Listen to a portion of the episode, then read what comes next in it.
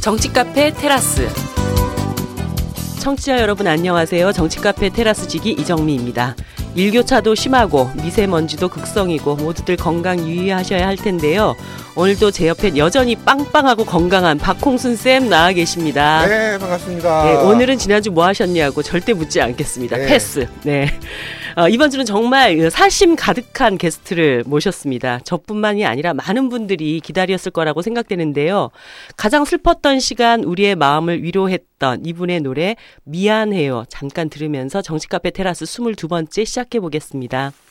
이미 건널 수 없는 강을 건너댔죠. 무슨 네,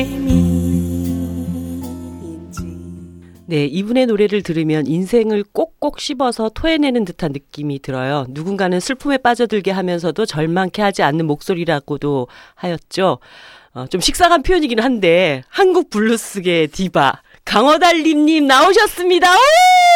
반갑습니다. 반갑습니다. 저 밖에 환호하는 저 팬들을 보라. 네. 예, 인사해요. 사람을 완전 쪼그라들게 만드시는 거 초반부터. 반갑습니다. 강허달림입니다. 네. 이런 팟캐스트에는 처음 출연해 보시나요? 네. 아, 처음 출연이 저희 정치카페 테라스라는 것을 네. 무한한 영광, 가문의 네. 영광으로 여기면서 오늘 좀 진행을 해보려고 합니다. 2008년도에 기다림 설레임, 그리고 2011년에 넌 나의 바다. 그 후에 아주 오랜만에 새 앨범으로 팬들을 찾아오셨는데요. 먼저 이 앨범에 대한 소개부터 간단히 해주시면 좋겠어요. 앨범 이름은 비욘드 블루스 강허달림이고요. 네. 예. 1, 2집은 제가 곡을 써서 만들었는데 다 다른 분의 곡들을 네. 리메이크한 곡입니다. 예, 앨범입니다. 오랜만에 만든 앨범을 네. 이렇게 리메이크 곡을 중심으로 네. 한번 제작을 해봐야 되겠다 이런 생각을 하게 된 계기는 뭐였어요? 음악 시작할 때부터 그 많은 분들이 요청이었어요, 실은. 예, 좀 익숙한 곡들을 달림의 목소리로 네. 불려지면 어떤 느낌이 날까 되게 궁금해 하셨었어요. 그래서 언제든 만들어야겠다는 생각을 했었는데 됐든 이제 결혼하고 애를 낳다 보니까 작업할 시간도 없고. 그것도 축하드려요. 고맙습니다. 그래서 틈틈이 계속 뭐 공연 즈음 노래했던 곡들도 모아보고.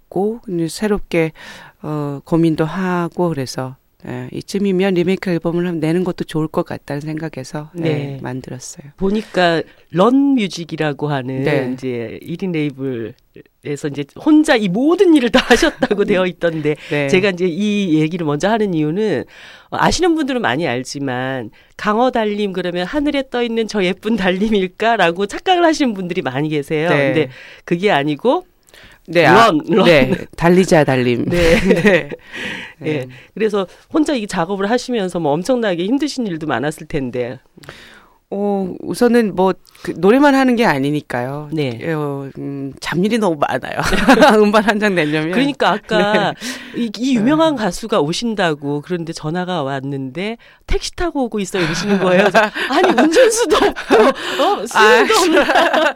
그건 좀 예. 택시 타고 오셨어요? 달려오셨는지 알았는데 달리는 거에 이렇게 필들이 꽂히셨나. 그 예전에 신대철 씨는 뛰는 게가 행복하다면서요. 그러네요. 우리 쪽엔 주로 뛰고 달리시는 네, 분들 달리시는 분들이 많이 오시네요. 생각대로 그렇게 해주셔서 너무 감사한데요. 저 스타 아니고요. 네, 그렇게 글쎄요. 많이 띄워주셔서 그런지 모르겠지만 유명한 것 같지도 않고요. 실제로 이 바닥에서 잘 버티고 있다는 정도의 제가 체감하는 수준. 네, 그럼 당연히 뭐 운전도 제가 해야 되고요. 음반도 네. 제가 만들어야 되고. 홍보도 혼자서 다 띄우시는 건가요?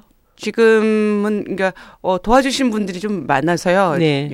나름 홍보를 자처하시는 분들이 너무 많으셔서 아름아름 네. 그렇게 도움을 받으면서 하고 있어요. 저도 얼마 전에 그래서 달림님 페이스북에 친구를 딱 맺으며 좋아요를 계속 눌러주고 있습니다. 네, 감사합니다. 네. 거의 그런 식이죠. 네. 네, 자발적 홍보 매니저 뭐 이렇게. 네, 네. 감사합니다. 보니까 이번에 그 새 앨범에 한 총 10곡의 리메이크 곡이 수록이 되어 있던데요. 네. 뭐 작업을 하시면서 그래도 이 곡은 참 애착이 가는 특별한 어떤 곡이 있다면 조금 더 소개를 해주시면 좋을 것 같아요. 한 곡이 다 저한테는 굉장히 소중하죠. 그 네. 많은 곡들 중에 10곡이 뽑힌 거잖아요. 네. 각 개마다 나름의 사연들이 있고 이유들이 다 있어서 나름 소중한데 꼽으라면요. 예. 굳이 꼽으라면 지금도 좀 씩씩대긴 하는데요. 김두수 선생님의 기슭으로 가는 배. 그 또 얘기하려니까 막 우라가 치밀어 오네요. 왜요? 너무 노래가 어려워서요. 지금 공연 준비를 하고 있는데 지금도 가사가 잘 안 붙고 멜로디가 안 붙어서요. 지금도 애 먹고 있어요. 애매기는 자식들 중에서 제일 애매겨가지고 애착가는 새끼 뭐 이런 거구나. 그런 거죠. 곡은 어쨌든 다 고만한 이유들로 선택을 한 건데 생각보다 너무 힘든 곡이어서 지금도 그 얘기를 하면서 발을 떨고 있어요. 네. 저는 그 10곡 중에 개인적으로 너무 좋아하는 곡이 있었어요. 아 그러셨어요. 그래서 그게 다른 가수들이 리메이크한 적도 없고 이러저러 뭐 가요 뭐 프로그램들 여러 가지 있잖아요. 거기서도 그거 부른 사람들은 본 적이 없었는데 송창식의 밤눈 그건 거기에 들어가게 된 특별한 이유가 있나요? 이 제 리메이크 앨범이긴 하지만 음악을 정말 좋아하시는 분들이 아니면 잘 모르는 곡들이에요 다.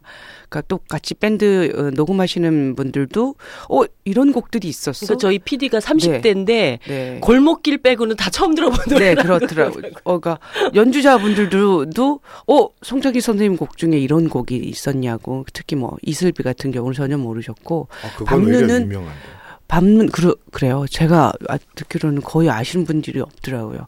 근데 밤눈은 이윤미 선배님이 한번 리메이크 한 적이 있는데 그 외에는 거의 없어요. 또 밤눈은 정말 훌륭한 곡이라고 생각하거든요. 저는 송창식 선생님의. 그런데 의외로 또 모르시는 분들이 많더라고요. 그 노래는 그 유튜브 같은데 그 송창식 씨가 부른 여러 가지 동영상들이 있고 그러잖아요. 네네. 근데 밤눈 부르는 건 없어요. 그만큼 자기도 안 부르는 거예요. 가수 자기도. 우선은 가사가 너무 좋고요. 또 부르고 있으면 정말 눈 속에서 소복소복 내리는 그 눈을 보고 있으면서 제가 뭔가를 읊조리고 아니면 뭔가 생각에 잠겨 있는 것 같은 그런 연상이 자연스럽게 드는 가사예요. 그리고 뭐 아시겠지만 송창식 선생님 멜로디가요. 어떻게 그렇게 쓰는지. 그러니까 지금 들어가는 곡들이 다 그런 곡들이긴 하지만 다 싱어송라이터시잖아요. 네. 김두수 선생님도 그렇고 이정선 선생님, 어민호, 뭐 최수영, 윤명훈, 송창식 선생님들도 연주하시는 분들이 다 유수의 학교에 음악학교에 뭐 교수하시는 뭐 이런 분들인데 이거는 공부해서는 절대 나올 수 없는 멜로디 코드라는 거죠. 그러니까 거의 뭐 송창식 선생님의 멜로디 라인은 정말 예술인 것 같아요. 네. 저는 요즘 이 앨범을 몇 번을 계속 이렇게 돌려서 계속 듣고 있는데 사실은 저한테 제일 강허달림 같이 꽉 와닿았던 노래가 어떤 하루. 그러니까 어떤 하루 딱 시작할 때 하루 종일 기대앉아 길거리를까지 딱 나올 때 소주가 확 땡기는. 또 술. 아니 진짜 소주가 확 밀려오는 거야. 근데 뒤에 보니까 술도 한 잔 마셨지까지 딱 나오더라고요. 그래서 이건 완전히 내 노래인데 앞부분에 잠깐만 좀 들려주실 수 없을까요?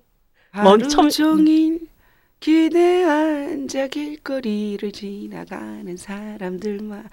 실은 이게 처음에 첫 트랙 녹음한 거 있는데요. 제가 갖고 있는 지금도 실은 듣거든요. 근데 그때는 제가 정말 술 먹은 것처럼 노래를 불렀더라고요. 박자도 약간 가고요. 음정 툰도 약간 가는데 멍멍하게. 네.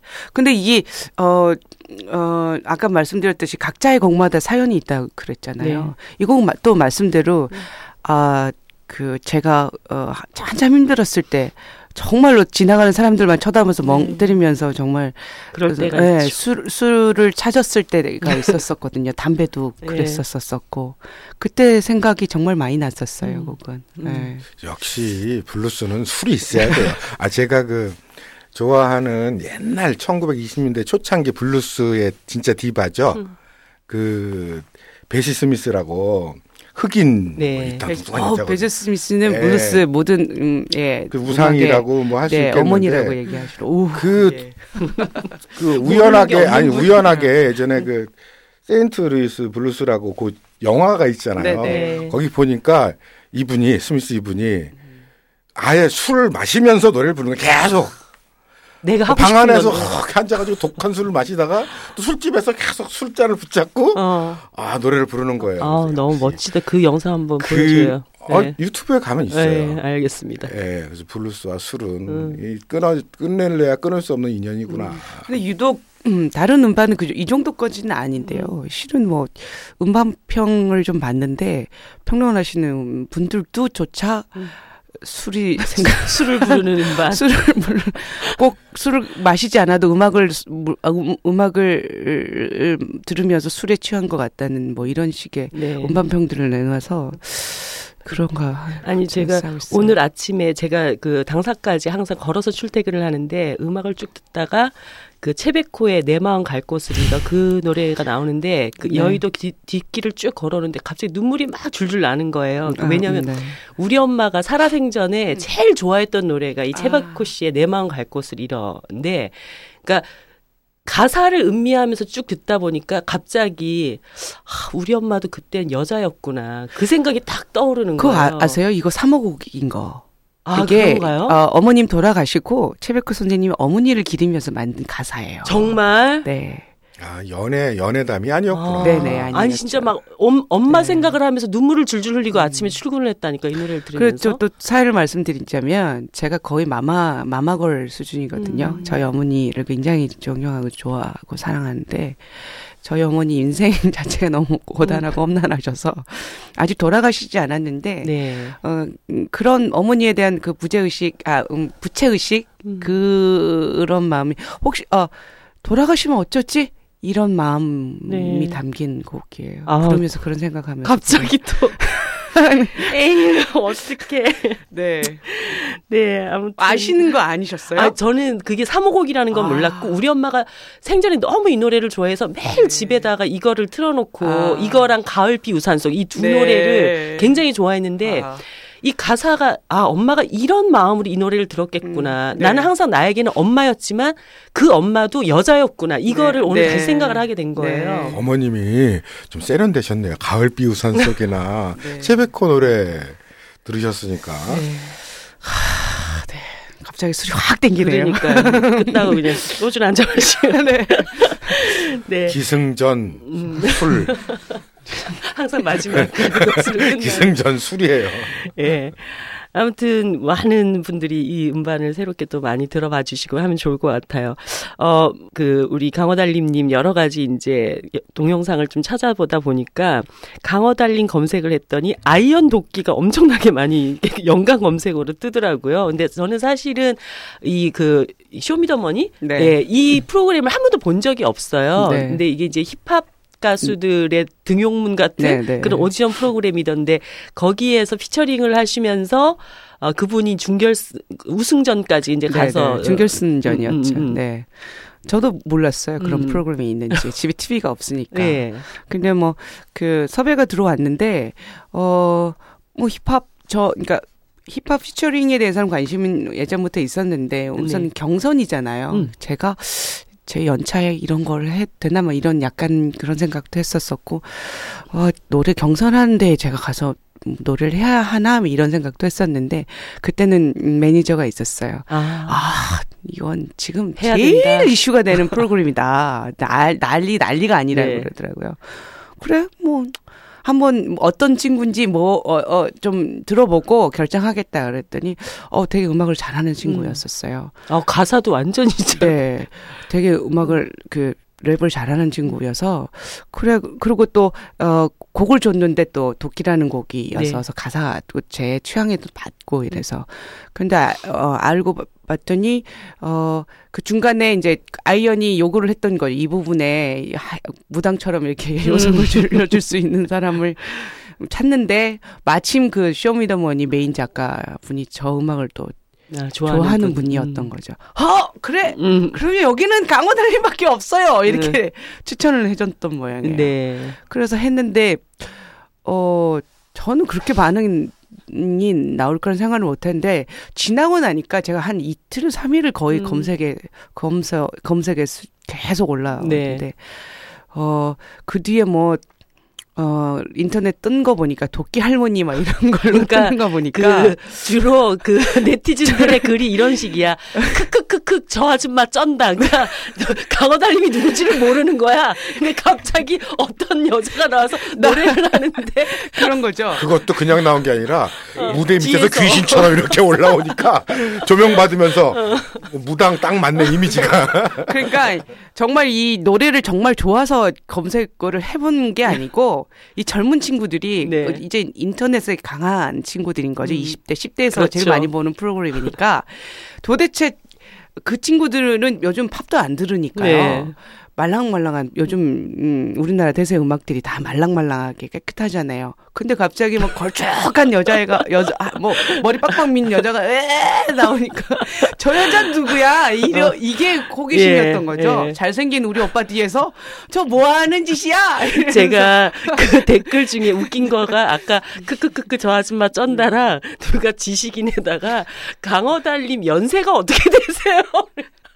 그러니까 그 10대 20대들은 완전히 뭔가 새로운 한 번도 듣지 못한 음성이었던 거죠 이 친구들은. 그러니까 도대체 저런 소리를 내는 여자가 도대체 우리 오빠의 멋있는 오빠 뒤에서 나오는 저 여자가 도대체 정체가 뭐야 이래서 음악이 좋았다라기보다 또 그런 호기심을 자극해서 거의 2, 3일을 검색해서 아니 근데 합이 참 되게 좋았더라고요. 얘기를 그 노래를 들어보니까 아는 사람들은 그 현장에서는 정말 좋았어요. 네. 그러니까 뭐랄까 리허설 할 때마다 계속 박수가 나왔었고요.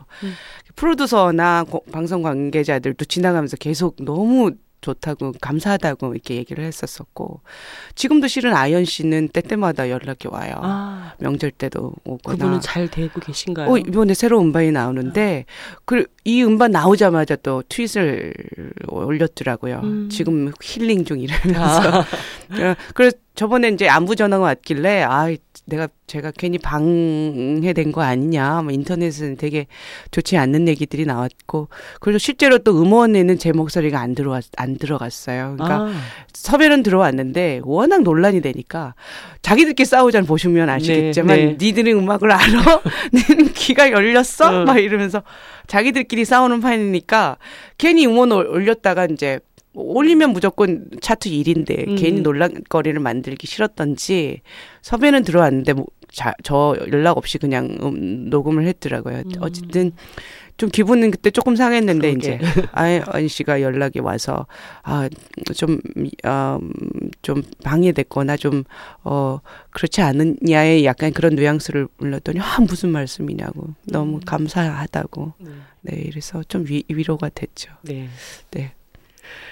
이제 우리 강허달림 본격 해부 강허달림의 가수라고 하는 사람이 탄생되기까지의 이제 과정을 한번 이렇게 쭉 살짝 무서워요. 인생을 살짝 들여다보는 것으로 했으면 좋겠어요. 제가 이제 얘기를 듣기로는 내가 정말 노래하는 사람이 돼야 되겠다라고 했던 어떤 운명적인 어떤 계기가 있었다고 얘기를 들었어요. 인터뷰도 많이 해가지고 다 아실걸요. 이선미 선생님의 그래요 잘못은 내가 있어요. 네. 내게 있어요. 라는 거. 예. 발라드 곡이죠. 거의 유일하다. 그래서 그게 강허달림님 이후 어떤 그 음악하고 이 노래로 내 가수가 돼야지 했던 것에 비해서 그 이후의 음악 색깔은 또 그거랑 약간 조금 다른 느낌 있잖아요. 그중에 이선 선생님 곡 중에 가장 읊조리면서 부르는 곡들이에요. 다른 곡은 다 지르는 곡들인데 그래요 잘못은 내게 있어요로는 약간 나 혼자서 좀 부르시는 곡이었는데 그런 감성이 저한테 좀 그때 그 순간적인 느낌에 영향을 주셨나 봐요. 몇 살 때? 그러니까 그때는 국민학교 때였으니까 6학년 때. 달림님도 국민학교 세대인가? 저 29. 네. 전 초등학교 다녔어요. 뻥치지 마세요. 어디서 지금. 초등학교 때. 네. 그렇겠죠. 보통 학교. 아니 밖에서 박홍순 선생님은 국민학교 수태가 아니고 보통 학교 때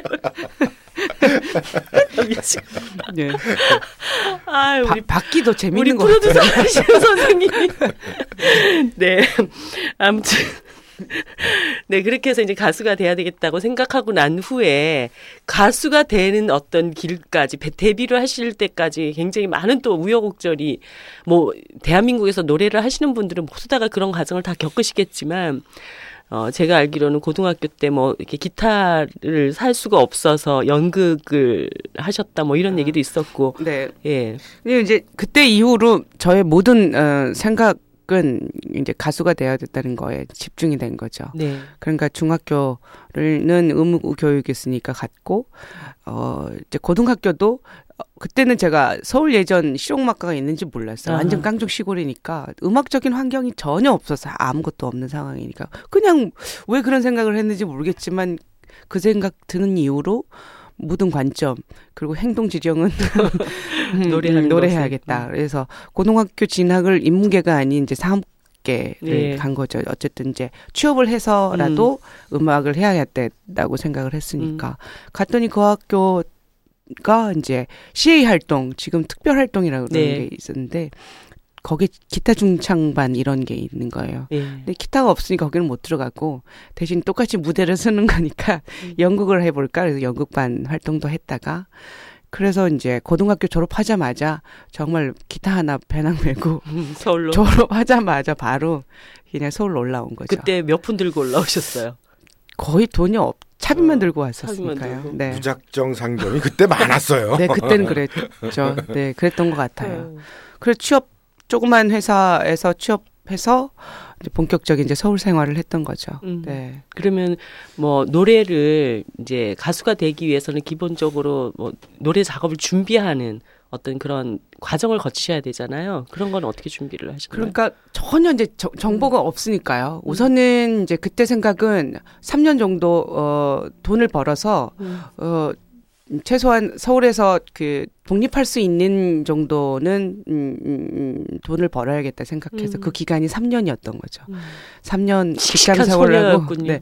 모든 지금 생각해도 다 가지고 있는데요. 다 자료와 글로 써서 몇 년 뭐 직장 생활하기, 돈 얼마 모으기 이렇게 해서 뭘 하게. 네, 그러니까 모든 앞에 일이 다 계획대로 진행되는 나름의 철저한 계획 안에서 무작정은 상경을 했지만 모든 행동은 다 계획하에 이루어지는. 그래서 이제 적금 그때 월급이 30만 원 좀 넘었었던가 그랬던 것 같아요. 그 23만 원씩 적금을 하면 3년을 하면 1,000만 원 만들어지는 1,000만 원 만들어지면 전세를 얻을 수 있는 그렇게 해서 3년 이후에 뭐 이제 본격적인 음악 하기 돌입 뭐 이렇게 써 있더라고요. 이제 얼마 전에도 봤었는데 근데 우연찮게 이제 지역 잡지 안에 노래패 모임 이걸 본 거죠. 그래서 뭐 어쨌든 그거라도 뭐 뭔지 한번 가봤더니 지역에 노래를 좋아하는 사람들이 모여서 이제 서로 노래 부르고 만남을 이어가는 그런 모임이었는데 거기서 처음 이제 시정음악과가 있다는 걸 처음 들은 거죠. 서울 예전이.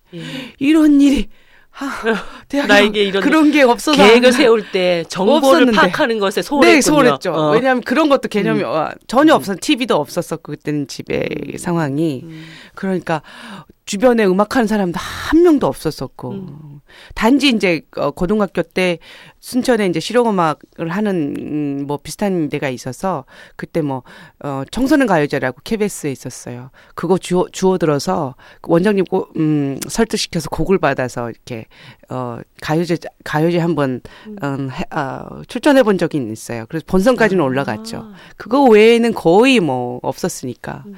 근데 그 소식을 듣고 바로 이제 회사를 근무를 둔 거죠. 그러면서 이제 아르바이트 하면서 실용음악과를 가기 위한 이제 처음 시도가 시작이 된 거죠. 근데 이제 여러 장르의 많은 음악들 중에 강허달림의 음악이 이제 블루스 음악이라고 얘기를 하잖아요. 이런 음악을 하게 됐던 나는 정말 이런 노래를 해야 되겠다. 이렇게 특별히 생각하게 됐던 어떤 영향을 받은 가수나 이런 것이 있었나요? 제가 지금 이 자리에 서 있는 건 제 색깔을 찾아가는 거, 지금도 어쨌든 과정이지만 이런 블루지한 색깔이 있다는 거를 제 자신은 몰랐죠. 그래서 그렇게 재수를 하다가 뭐 1년, 2년 처음 뭐 피아노도 쳐보고 화성학이란 걸 처음 해봤는데 뭐 서울 예전 그때는 실용음악과가 지금이야 뭐 발에 걸리는 게 실용음악과지만 그때는 한 곳밖에 없으니까 얼마나 네. 경쟁이 치열하겠어요. 그러니까 뭐 1년 반 준비해가지고 뭐 택도 없는 거죠. 그런 차에 이제 재즈 아카데미가 생긴 거죠. 최초로 실용음악과 우리나라에. 거기서 수업 과정에 블루스 앙상블이라는 수업이 있었어요. 근데 그때는 이제 저는 얼마나 신났겠어요. 음악을 처음 접하는 데니까. 이제 모든 수업, 보컬에 관련된 수업 말고 제가 들을 수 있는 수업은 다 들어가게 된 거죠. 근데 유일하게 거기 블루스 앙상블 시간이 있는데 뭐. 파트별로 무대에 올라가서 계속 잼을 하는 시간인 네. 거죠. 저도 모르게 어쨌든 의무적으로 올라가니까 저도 모르게 무대에서 뭐 난장을 피웠나 봐요. 뭐 그게 블루스인지도 모르고 돌아가는 그 폼이 굉장히 익숙한 거예요. 그래서 저도 모르게 가사도 만들어가면서 막 요소를 사람들 이렇게 세워서 뭐 지금도 생각나요. 한상원 선생님이라고 기타 치시는 굉장히 유명하신 분이 있는데 한상원 당신은 음악을 안 돼서 어디 그런데 너는 죽느냐 사느냐 햄릿도 그렇게는 뭐 이렇게 가사를 만들어서 즉흥적으로. 근데 그렇게 그런 걸 본 기타 치는 친구가 저를 유심히 본 거죠. 굉장히 그 친구도 블루스 좋아했던 친구인데 그 친구가 이제 우리나라에 유일하게 있었던 저스트 블루스라는 클럽이 그때 있었었는데 거기에 저를 보컬로 네, 추천을 한 거죠. 예, 추천을 해준 거죠. 그때 이제 말미에 마고라는 팀을 하고 있었는데 너무 음악 하는 게 이게 음악이 아닌 것 같아서 좀 나오려고 고심하고 있는 찰나에 그 친구한테 이제 저스트 블루스라는 클럽이 있는데 너한테 잘 맞을 것 같다 간 거죠. 오디션 보러. 그게 저에게 블루스의 첫 단추예요. 네. 블루스가 뭔지도 모르고. 그래서. 그러니까 네. 사실 우리가 블루스 하는데 블루스 음악이라는 게 도대체 뭔가에 대해서는 사실 명확하게 그러니까 사실 그건 느낌으로 이건 블루스야라고 생각은 하지만 블루스가 뭐지? 뭐예요? 잘 말씀하셨는데요. 그냥 느낌 아닐까요? 그럼에도 불구하고 어떤 블루스 음악의 특징 같은 게 있을 수 있잖아요. 음악적으로 따지면 12마디라는 마디수 안에 네. 코드 3가지 정도의 코드로 계속 반복이 되는 음악이에요. 음악적으로 분석을 하자면 굉장히 단순한 예를 거죠. 예를 들어 어떻게 표현할 수가 있을까요? 그거를 실제 음악으로 그러니까 음계로 어떻게 표현할 수가 있을까요? 우리나라의 뭐 궁상각지호라고 그러잖아요. 네. 펜타토닉이라는 스케일이 있어요. 네. 그 가장 많이 쓰는 그 블루스에서의 스케일이 5음계, 네. 펜타토닉 스케일로 거의 멜로디나 뭐 솔로를 하는 그 12마디 안에서 계속 반복이 되는 음악인 거죠. 그래서 장르로 따지면 음악적인 분석을 따지면 그렇게 되는 거고요. 네. 근데 실은 이 블루스라는 음악이 태동이 된 게 선생님 아시겠지만 아프리카 네, 노예들이 흑인들이 미국 그 남부 농장으로 끌려오면서 목화밭에서 그냥 일하면서. 아프리카에서 했던 것처럼 서로 힘드니까 이쪽 사람이 주고받은 선창을 하면 저쪽 사람이 후창을 하게 되고 하고 반복을 하다가 이 사람들이 어쨌든 그 백인 문화에 흡수가 되잖아요. 그게 교회를 다니게 되면서 그 백인들이 갖고 있는 교회 음악하고 합쳐진 게 이게 합쳐져서 형식화된 게 블루스거든요. 이 12마디 형식으로 만들어진 게. 그러니까 결국은 말 그대로 정말 우리가 생활하면서 흥얼흥얼 거렸던 음악이 음악적인 장르로 태동이 된 거니까요. 진짜 삶에서 가장 밀접한 음악이 블루스라고 부르면 될 것 같아요. 근데 한편에서는 이제 블루스 음악이 또 한편은 정치적으로도 상당히 또 유의미하게 해석되어지는 부분이 많이 있잖아요. 뭐 예전에 뭐 68 당시에 이 블루스 음악이 그런 어떤 대중들의 마음을 사로잡으면서 뭔가 그런 동력을 이끌어내는 그런 역할을 했다는 이런 얘기들도 있고 그만큼 가장 원초적인 거잖아요. 또 그러니까 그냥 삶 자체에서 바닥 자체에서 나오는 음악이니까 그것만큼 사람들의 마음을 움직이는 음악이 어디 있겠어요. 그러니까 저는 그렇게 생각하고 있습니다. 특히 그 1920년대 30년대 초기 블루스들 보면요.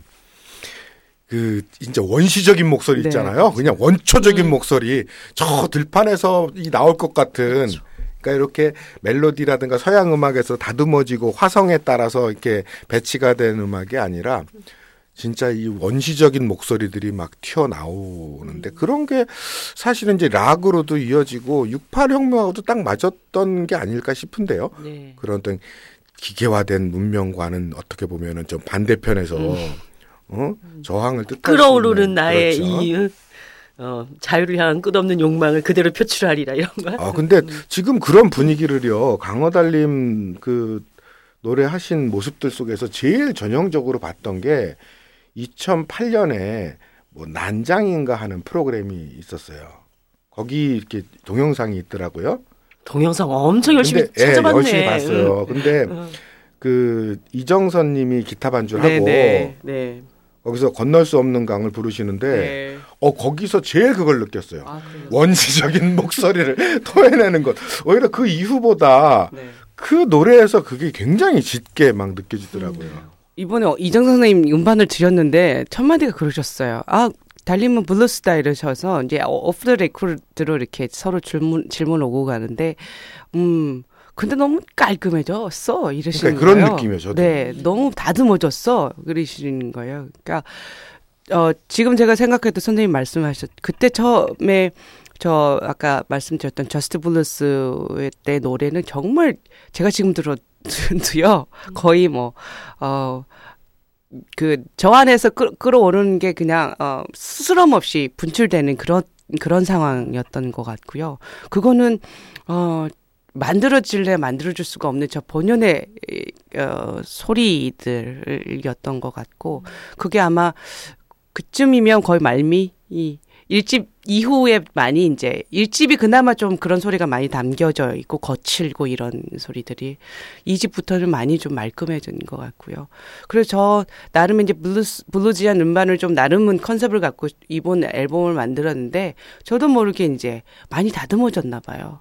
그래서 제가 들어도 많이 깔끔해졌어요. 그랬더니 아니나 다를까 선생님이 이정 선생님이 좀 블루스는 더 거칠고 뭔가 더 해야 되는데 너무 깔끔해졌다고 그러시더라고요. 그래서 아 선생님 맞습니다. 제가 그렇게 저와 함께 벌판을 더 많이 달려보시라. 아니 근데 그 인식이 싫었던 거 저는 지금도 마찬가지인데 블루스를 한다고 하면 사람들이 그렇게 술 마시고 널브러지고 막 이러거나 뭐 저는 그런 인식 자체가 정말 좀 실은 정말 거북해요. 그러니까 저는 제 생활은 물론 술 좋아하고 막 이러지만 굉장히 타이트하고 이렇게 굉장히 계획하고 섬세하게 제 생활 자체가 이루어지는데 네. 사람들 제가 강허달림 그러면 직접 보지 않거나 생활 직접적으로 체험하지 않은 사람들은 막 마치 저처럼 살 것이다. 네. 매일 그러고 술에 쩔어서 사는 것 같고 요즘 이제 유튜브도 많이 나와서 좀 다행인데 그러기 전에는 저 모습을 보면 지금은 오늘은 좀 그나마 좀 이기는데 그냥 셔츠에 그냥 운동화 이렇게 신고 다니면 달림씨 맞냐고 아니 뭐 시커먼 눈두덩이 시커맣고 막 머리 막 집시풍에 꼬불머리에서 막 구분한 통굽 10cm 이런 거 신고 다닐 것 같은데 너무 평범하다고 이런 얘기. 그런 제 마음 음악 블루스를 해야 하면 음악을 해야 하면 뭐 생활 자체도 그렇게 블루즈해야 되고 음악 하는 것처럼 막 하는 거는 저는 되게 불편해서 그냥 생활은 생활인. 보통 생활인 그렇지만 제 음악에 담는 정체성은 블루지 뭐 이렇게 갔으면 좋겠다는 스스로의 생각이 이렇게 깔끔해지나 봐요. 그런데 개인적으로는 네. 2008년 그 건널 수 없는 강 그 분위기가 네. 너무 강렬하고 좋았어요. 그러니까요. 그럴 줄 알았으면 우리 보이는 라디오로 그때 동영상을 여기서 착 우리 청취자분들께 한번 이렇게 보여드리면 좋을 텐데. 지금 그 앨범 그래서 그런 저의 처음에 음악했었던 그런 저스트 블루스에서 그 밴드 했을 때 그 초심의 소리 그러니까 아무것도 거침없이 제 본연의 소리에 충실하면서 느끼면서 무대에서 감정에 충실하면서 느끼면서 부르는 노래 소리를 좀 찾고 싶었는데 네, 그게 세월이 많이 지났더라고요. 그게 지금 저의 현실이기도 하고 상황이기도 하고. 네. 아, 그러면은 이쯤에서 우리 강허달림님 노래 한 곡 일단 들어보고 진행해 보면 어떨까요? 그 과연 강허달림님의 이번 노래에 정말 그 아까 어떤 분위기? 원시적인 분위기가 배어 나오는 거 아닌가. 아마 과도기를 지날 때쯤인 것 같은데 이 집에 나왔던 노래죠. 아마 팬분들이 좋아하는 강허달림님 노래 중에 좋아하는 곡 중 베스트 5 안에는 들지 않을까 싶어서 골라봤습니다. 꼭 안아주세요. 전곡 한번 들어보겠습니다.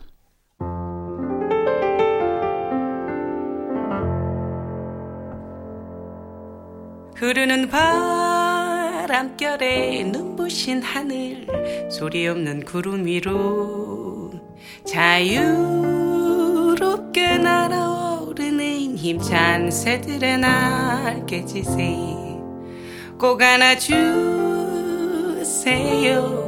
꼭 안아주세요. 알 수 없는 그 두근거림이 사람과 사람을 잇네.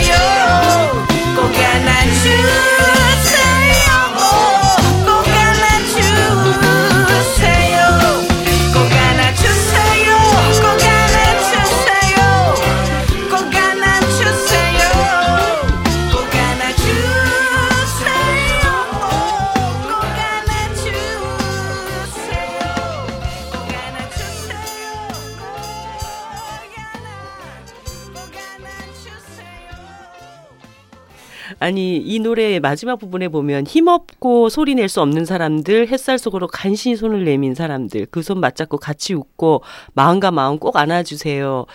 사실 이게 이제 아까 뭐 혼자 공원길을 걸으면서 굉장히 외로움에 뒤에서 누가 꼭 안아줬으면 이런 마음으로 부르셨지만 굉장히 이 정말 이 추운 시대를 살아가는 사람들의 이 외로운 마음을 뭔가 이렇게 진짜 따뜻하게 안아주는 것 같은 그런 느낌이 많이 들어요.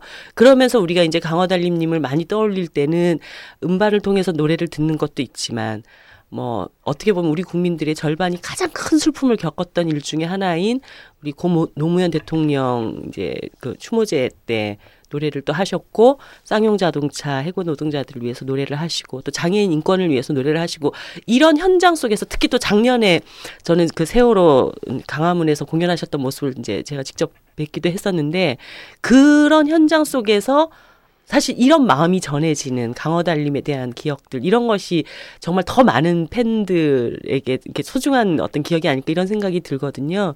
그래서 강허달림의 노래가 이런 어떤 시대와 연결되고 만나는 지점, 어떻게 또 그런 그 행사들에 나가서 노래를 하시게 됐는지 이런 마음들도 좀 전달을 해주시면 좋을 것 같아요.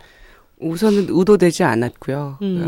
그거를 듣는 사람들은 수천 명, 수만 명일 테고, 그 감정이 수천 명, 수만 명일 테고, 그리고 거기에 이입되는 그 사연들도 아마 그렇게 가지가지일 텐데, 이상하게 일집 내놓고 나서 네.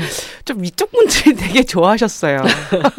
그러니까 좀 저기 좀 새누리나 이런 분들은 거의 좋아하는 일이 별로 없고 네. 이상히 이쪽 분들 약간 진보라고 말씀하시는 분들이 그쪽 분들은 별로 세상에 위로받을 일이 별로 없으신 분들이 많아서 그러나 봐. 이쪽 분들은 위로가 너무 필요해. 그런데 저는 약간 이제 물론 개인적인 관심들은 있었었죠. 그러니까 찾아보니 인권에 관련된 잡지도 제가 받아보고 있었었고, 뭐 역사에 관련된 책들 이런 것들도 나름 그런 쪽에 좀 관심들이 계속 와 있었는데, 제가 음악을 하는 데 있어서 제가 그런 현장에서 놀이해야 한다는 그런 의도를 갖거나 생각을 갖고 음악을 하지는 않았었죠. 1집이 그랬어요. 네. 근데 1집을 내놓고 나니까 그런 현장에 있는 분들이 저를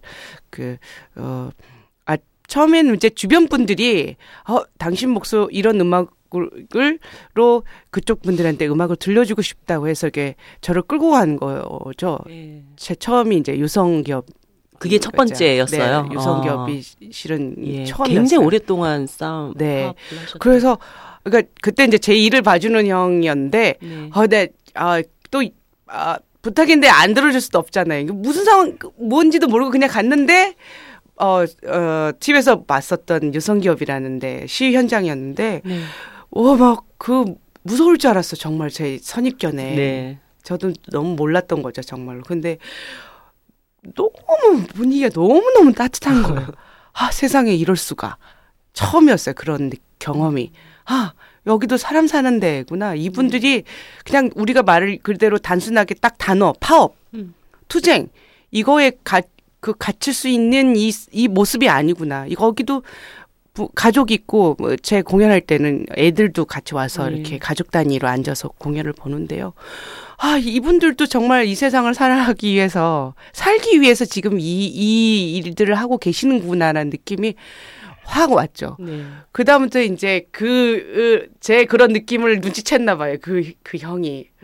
계속 끌고 다니게 되고. 얘는 여기를 많이 다녀야 되겠구나. 그런데 또 거기에 계셨던 이제 문화연대의 모분이 네. 그 모습을 보고 점차점차 저를 물리기 시작한 거죠.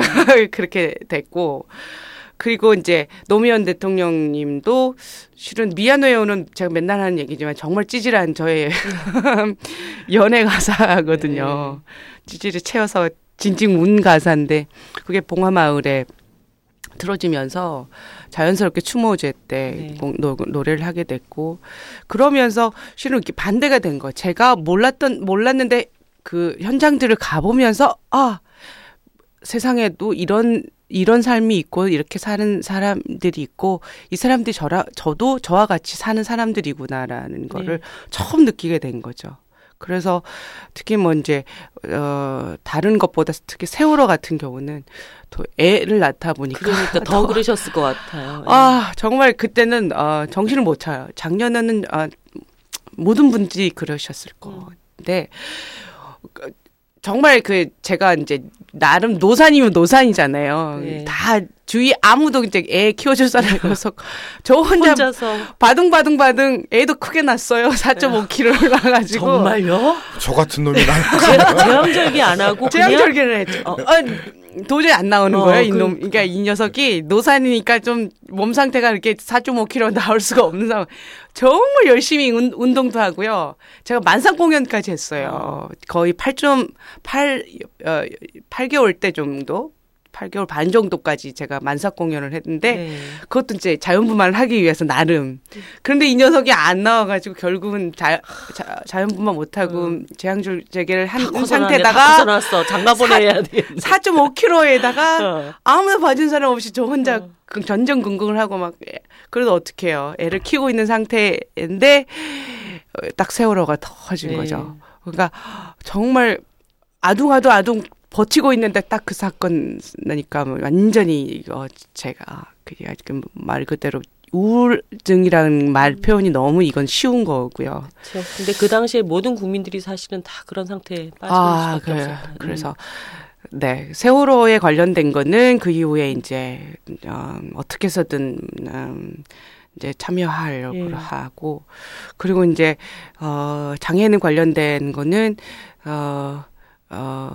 이제 저를 지금 주변에 가장 많이 도와주시는 분들이 그 단체에서 일을 하시는 분들이기도 하고 그래서 특별히 어떤 인연이 있으셨나요? 장애인 운동을 하시는 분들하고는? 그것도 이제 지금 남편을 만나게 해준 분이 네 지금 그 박옥순 그 장애인 철폐에 관련돼서도 많은 운동을 하고 있고 하고 있는 엮이다 보니 처음에는 그것도 공연 한번 해달라 해서 간 거였는데 너무 분위기가 또 좋아서 분위기가 너무 좋은 거예요. 와 실은 저도 사람인지라 장애인 그러면 약간 불편한 시선 사람 좀 불편하게 만든다 스스로 좀 이게 무거워지잖아요. 네, 괜히 마음이. 그런데 막상 공연을 갔는데 그것도 편견이 와 정말 편견인 거예요. 사람들이 같이 어울려서 이렇게 해맑게 사는데 이것도 어머나 세상에 이런 세상에 이 사람들도 저하고 똑같은 건데 왜 내가 이런 생각을 했지? 그러다 요즘은 이제 그런 행사에 제가 하도 불려다니니까 저를 또 빼려고 하시더라고요. 그러면 안 돼요. 저 시켜주세요. 이렇게 해서 막 가는 경우도 있고. 아니 저는 그래도 불구하고 대중음악을 하시는 분이기 때문에 내가 너무 이쪽으로 치중되고 너무 많이 이쪽으로 가는 게 나의 음악을 좀 더 많은 사람들에게 들려드리는데 뭔가 좀 이렇게 장애가 되지 않을까 이런 살짝 그런 고민 안 드세요? 안 들다고 하면 사람이 아니겠죠. 굉장히 고민 많이 돼요. 그렇죠. 그리고 제일 듣기 싫어했던 게 이제 인권 가수, 평화 가수. 제가 지금 이 솔직히 이렇게 말씀드리는데 얼척없이 그냥 끌려다니다가 노래하게 되는데 원래 인생이 그런 거예요. 저도 처음에 운동 시작할 때 운동하면은 몸이 건강해지는 건 줄 알고 그 운동인 줄 알고 시작했어요. 뻥치지 마 진짜. 왜 그래요? 뭐 그건 줄 알고 시작해. 말씀 들어보니까 그 무슨 집회 나 이런 데서 주로 미안해요나 꼭 안아주세요 많이 부르시더라고요. 근데 그 탄생 배경은 찌질했다. 개인적인 어떤 찌질함이었다. 근데 명곡은 또 그렇게 탄생하는 것 같아요. 우리나라 거의 애국가처럼 불리는 아침 이슬도 원래 김민기 씨가 새벽까지 술 처먹고 동네 산 묘지에서 잠들었다가 부시 깨어나서 그런데 그게 태양은 묘지 위로 그게 북한을 찬양한다고 금지곡 됐던 거 아니에요? 그러니까 그렇게 개인의 찌질한 경험이 어떻게 국민가요가 될 거라고 생각을 했겠어요. 근데 사실은 그건 뭐 농담으로 한 얘기고 저는 굉장히 필요하다고 봐요. 지난 한 80년대 후반 이래로 한 20년간 이 시민운동이든 사회운동이든 많이 불려졌던 게 행진곡풍의 군가풍의 막 이런 노래들이었잖아요. 물론 그것이 필요할 때도 있지만 저는 슬픔에도 힘이 있다고 생각해요. 어떤 불끈불끈하는 근육의 힘, 막 행진곡의 힘만이 아니라 깊은 슬픔에서 나오는 힘이 어떤 면에서는 더 클 수도 있고 네. 혹은 되게 여려 보이는 서정성에서도 힘이 나오는 거고 그래서 더 슬프고 어떻게 보면 더 서정적인 노래들이 이런 뭐라 그러나 주류 문화가 아닌 어떤 시민들의 문화 속에 자라나는 게 필요하다. 그래서 강 선생님 같은 분이 좀 더 많이 활동을 해주셔야 되지 않을까. 저는 그런 생각을 했는데요. 이 바닥이 좁잖아요. 우리나라는 그렇죠. 워낙 좁다 보니까 이 규정 짓는 걸 참 좋아하세요. 블루스 좀 블루지하다. 그러니까 블루스 디바. 실제로 블루스 음악을 하는 건 아니거든요. 지금도 이 음반 내놓으니까 이게 블루스 앨범이야. 저 분명히 비욘드 블루스, 블루스를 넘어서 강허달림이라고 그러는데 이게 블루스야라고 뭐라 하시는 분들이 있어요. 그리고 뭐 인권 가수, 평화 가수 왜 꼭 붙여야 되는 건지 모르겠어요. 저는 그쪽에는 약간 이해가 되는 게 이런 게 네. 있는 것 같아요. 그러니까 너무 그 일을 하시는 분들이 소수자이고 네. 힘들잖아요. 그럴 때 아 이런 사람도 우리 편이야 라고 규정 짓고 싶은 거예요. 그러니까 아, 내 편이 네. 우리 이렇게 응원해 주는 사람이 강허달림 같은 사람도 있단다. 아. 이거를 얘기하고 싶어서 그렇게 이름을 붙이는 게 아닐까. 완전히 위로돼요. 네. 그런 네. 생각이 들었어요. 아, 지금은 그렇게 생각이 되어지는데 아까 말씀하셨듯이 너무 이제 무대가 쏠리다 네. 보니까 제가 그렇게 인식되어지는 게 너무 저 스스로도 약간 부담이 되는 거죠. 네. 말씀하신 대로 누구처럼 뭐 사람들은 음악한다 그러면 TV도 나오고 곧잘 라디오도 많이 나오고 이래야 되는데 저 가수 또 떠올리면 항상 현장에 있어. 근데 저 가수 운동권 가수야? 이렇게 얘기되어지는 게참 저는 어렵게 생각을 했었는데 불만이었기도 했고 근데 말씀하셨듯이 생각해보니 또 그런 나름의 이유들이 있지 않을까. 그리고 해결 방법은 네. 그런 데를 많이 가는 게 문제가 아니라 그런 곳에 가서 노래를 그런 소수자들을 위로해 주는 가수들도 공중파에도 나올 수 있게 해주고 그렇죠. 네. 라디오에서도 더 많이 틀어주고 이렇게 되는 게 사실 정상적인 것이죠. 네. 네, 그런 거죠. 그러니까 꼭 이런 현장에서 노래하는 게 특별하거나 뭐 이런 거가 아니라 당연히 현장 자수 아까 제가 유성기업이나 이렇게 말씀드렸듯이 사람 사는 곳에서 얼마든지 이루어질 수 있는 네. 일이잖아요. 단순히 그런 포맷을 보면 거기에서 그냥 노래를 한 것뿐인데 거기는 뭐 시위 현장이야 뭐 무슨 어디 문화재야 이렇게 카테고리를 딱 가둬서 그래서 저 가수는 평화 가수 인권 가수 무슨 가수 참 말들을 참 잘 만들어내는 것 같아요. 그냥 노래하는 거 그냥 말 그대로 앉아서 이런 가수 이런 상황인데 저런 가수의 음악을 들으면서 같이 공유하고 느끼고 생각하고 뭐 즐기면 글로 만족이면 참 좋겠는데 뭐 점차 그렇게 되지 않을까 네. 싶어요. 네. 그래서 오히려 이제 강허달림이 얼마 전에 유희열의 스케치북에 나오셨을 때처럼 근데 사실 그런 방송이 너무 없어. 공중파에 좀 이렇게 정말 노래를 여러 다양한 장르 노래를 편안하게 들을 수 있는 그런 프로그램이 너무 없어서 유희열의 스케치북 나오신 거는 저도 봤는데요. 특히 제 노래방 18번 곡을 부르셨어요. 빗속에서요. 예, 이문세의 빗속에서를 그 뒤에 이어서 꼭 안아주세요 부르셨죠. 네. 사실은 그거는 생경했고 네. 18번 곡이 나와가지고 눈이 번쩍 돼가지고 봤었거든요. 이거 빗속에서를 제가 넣고 싶어서 이번 앨범에 근데 저작 사전 승인 관계에 좀 쉽지가 않아서 근데 너무 아쉬운 거예요. 그래서 방송에서라도 한번 보자. 맞고 맞아요. 근데 이게 제 스타일이 그래서요. 약간 이제 또 아까 말씀드렸듯이 워낙 이 바닥이 좁다 보니까 인디 쪽도 아주 이렇게 분위기라는 게 이렇게 흘러가는 분위기들이 있어요. 거기서 조금이라도 맞지가 않으면 워낙 방송 자체가 많지가 않다 보니까 네. 끼기에 좀 어려운 거죠. 근데 이제 제가 그 십몇 년 만에 공중파 방송을 음악 방송 처음 했는데 그것도 이제 조금 독특한 생각을 가지고 있는 그 PD의 도발이었던 거죠. 일반적인 생각을 가졌던 사람은 아니었던 것 같고 그래 뭐 이 정도면 한번 해볼만 하지 않겠어라고 자기 스스로 좀 강단 있게 결정을 내렸던 그 PD 덕분에 방송을 탈 수 있었던 건데 대다수의 방송 관계자들은 그렇게까지 생각 못할 수밖에 없는 시스템이지 않는가 싶어요. 더 네. 좋은 음악 프로그램들이 많이 생겨서 강허달림님을 네. 텔레비전에서 편안하게 우리 이렇게 차가운 길바닥에 앉아서 보는 게 아니고 그런 날이 많이 왔으면 좋겠고 아까 이제 아이를 낳으셨다는 얘기를 했는데 사실 뭐 소녀가 차비 하나 딸랑 들고 인생 계획을 세워서 가수가 되고 이제 어느 날 엄마가 되셨어요.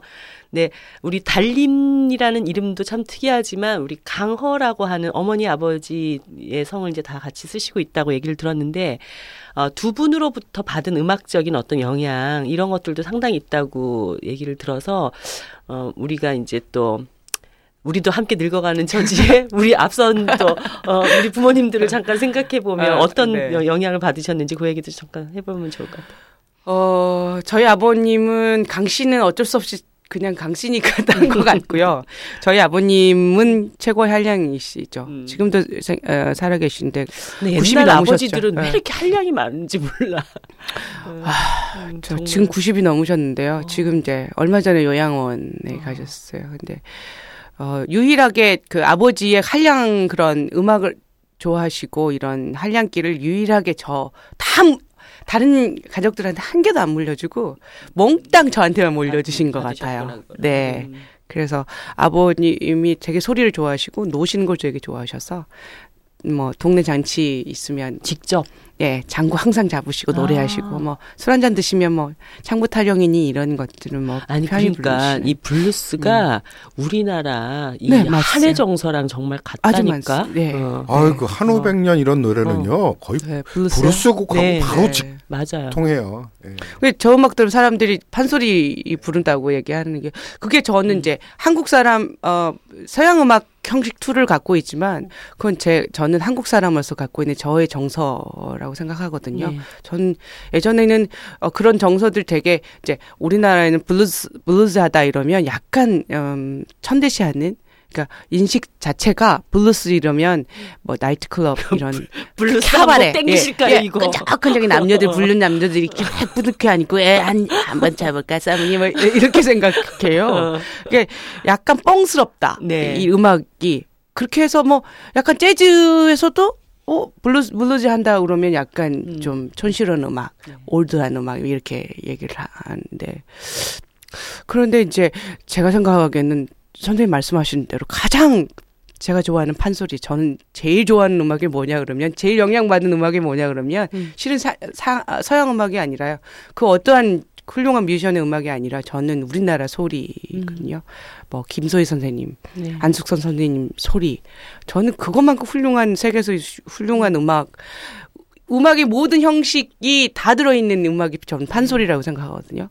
그만큼 그런 정서가 또 시골에서 자라다 보니까 아버님의 그런 구음 소리들 뭐 이렇게 또 우리나라 산세가 약간 네.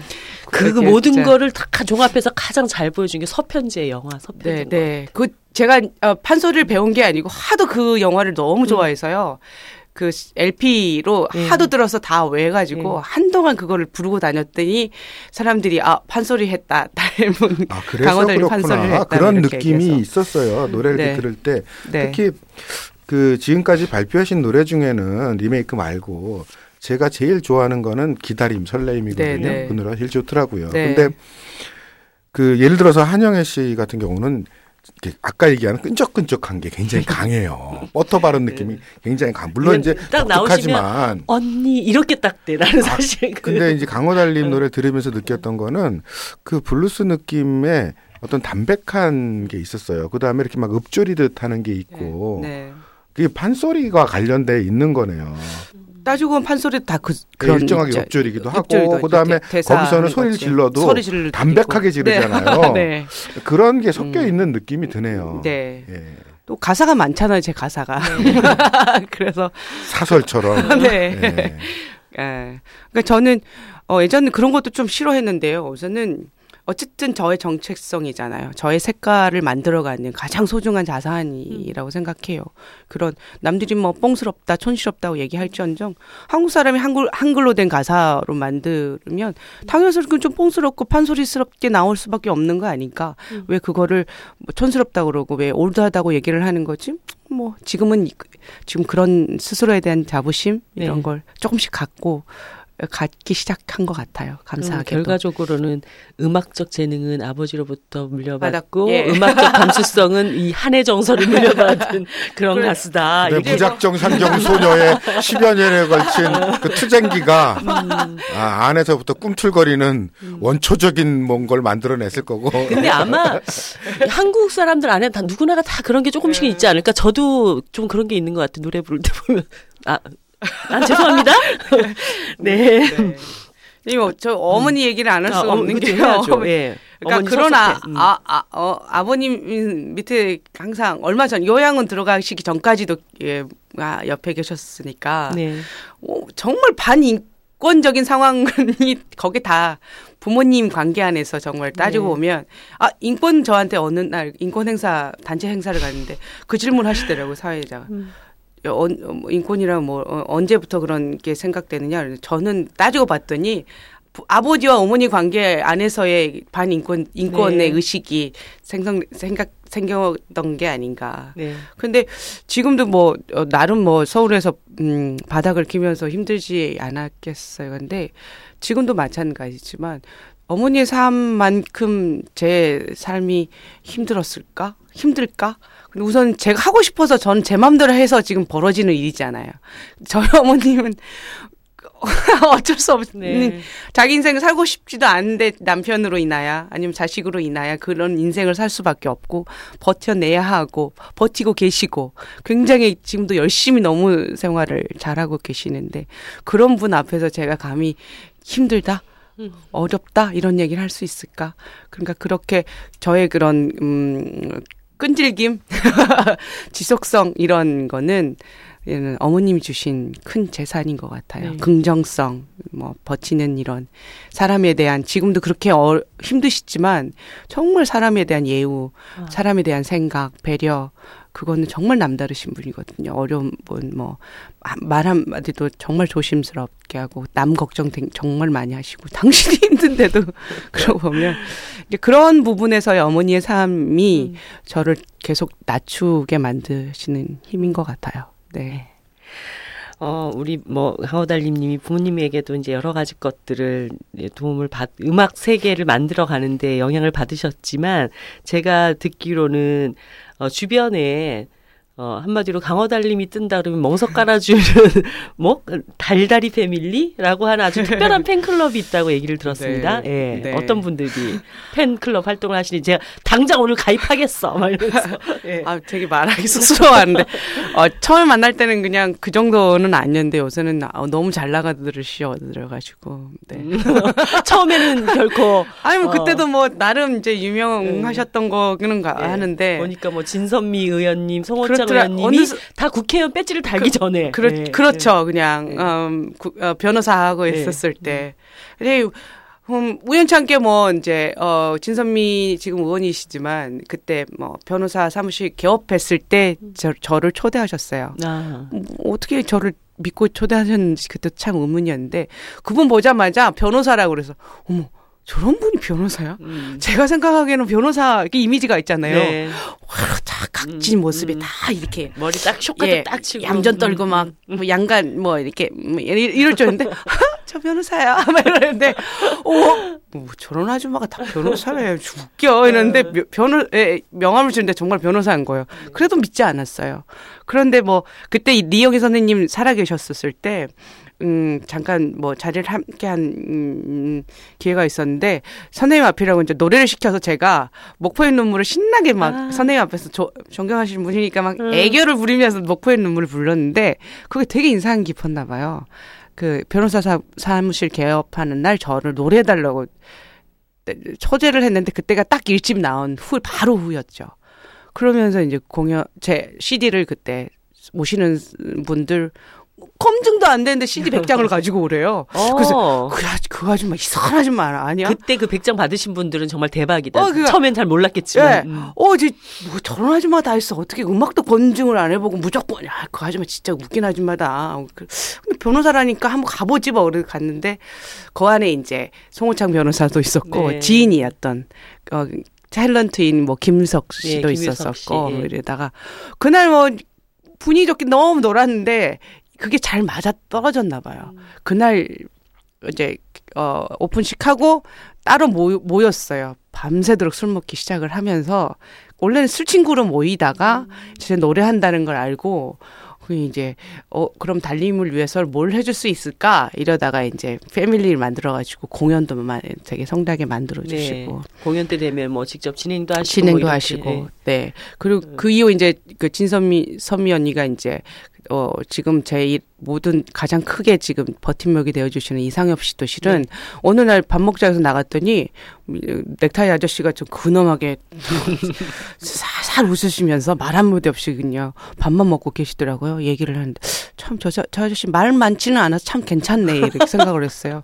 그래서 그랬는데 그 이후에 이분이 총대를 매서 전체적인 공연 이제 판을 그 달달이 패밀리들이 만들어주면 네. 공연에 관련된 기획 진행은 이제 전체적인 그분이 해주셔서 지금도 이제 이번 공연까지도 콕 껴셔가지고 열심히 뛰고 있는.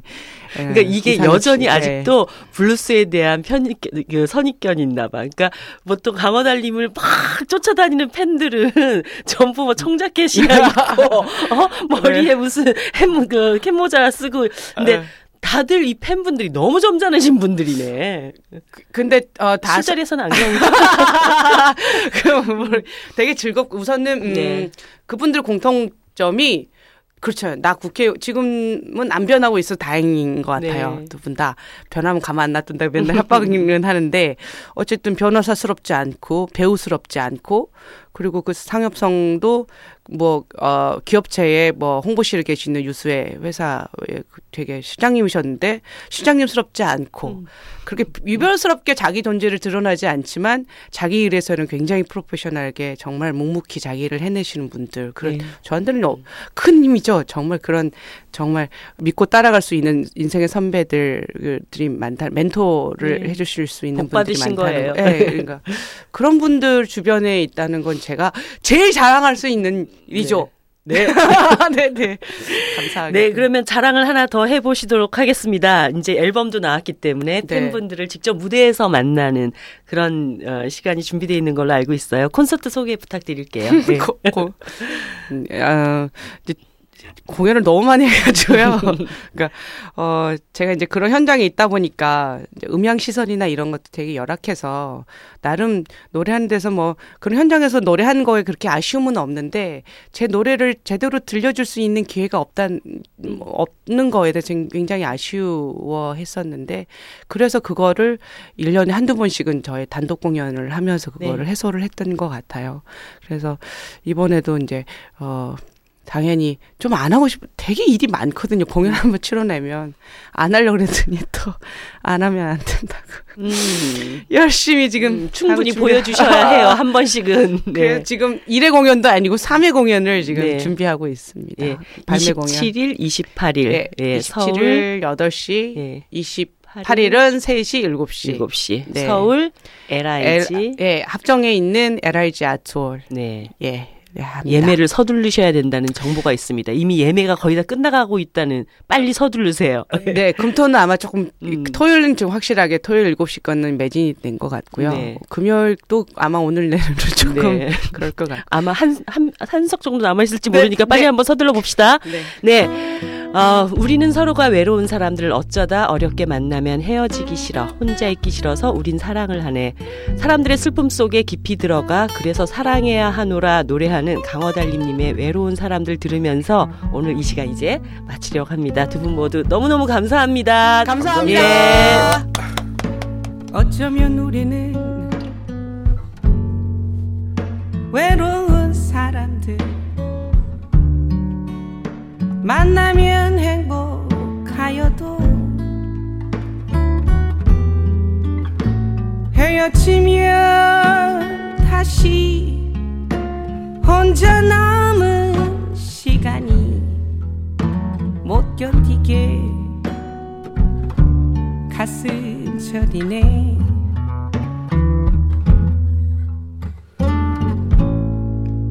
비라도 내리는 쓸쓸한 밤에 나 몰래 울기도 하고 누구라도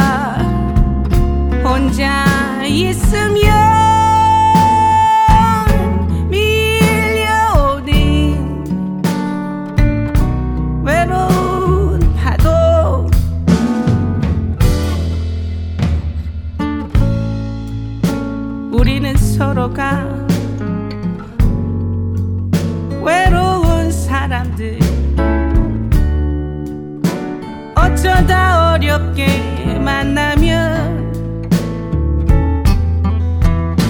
헤어지기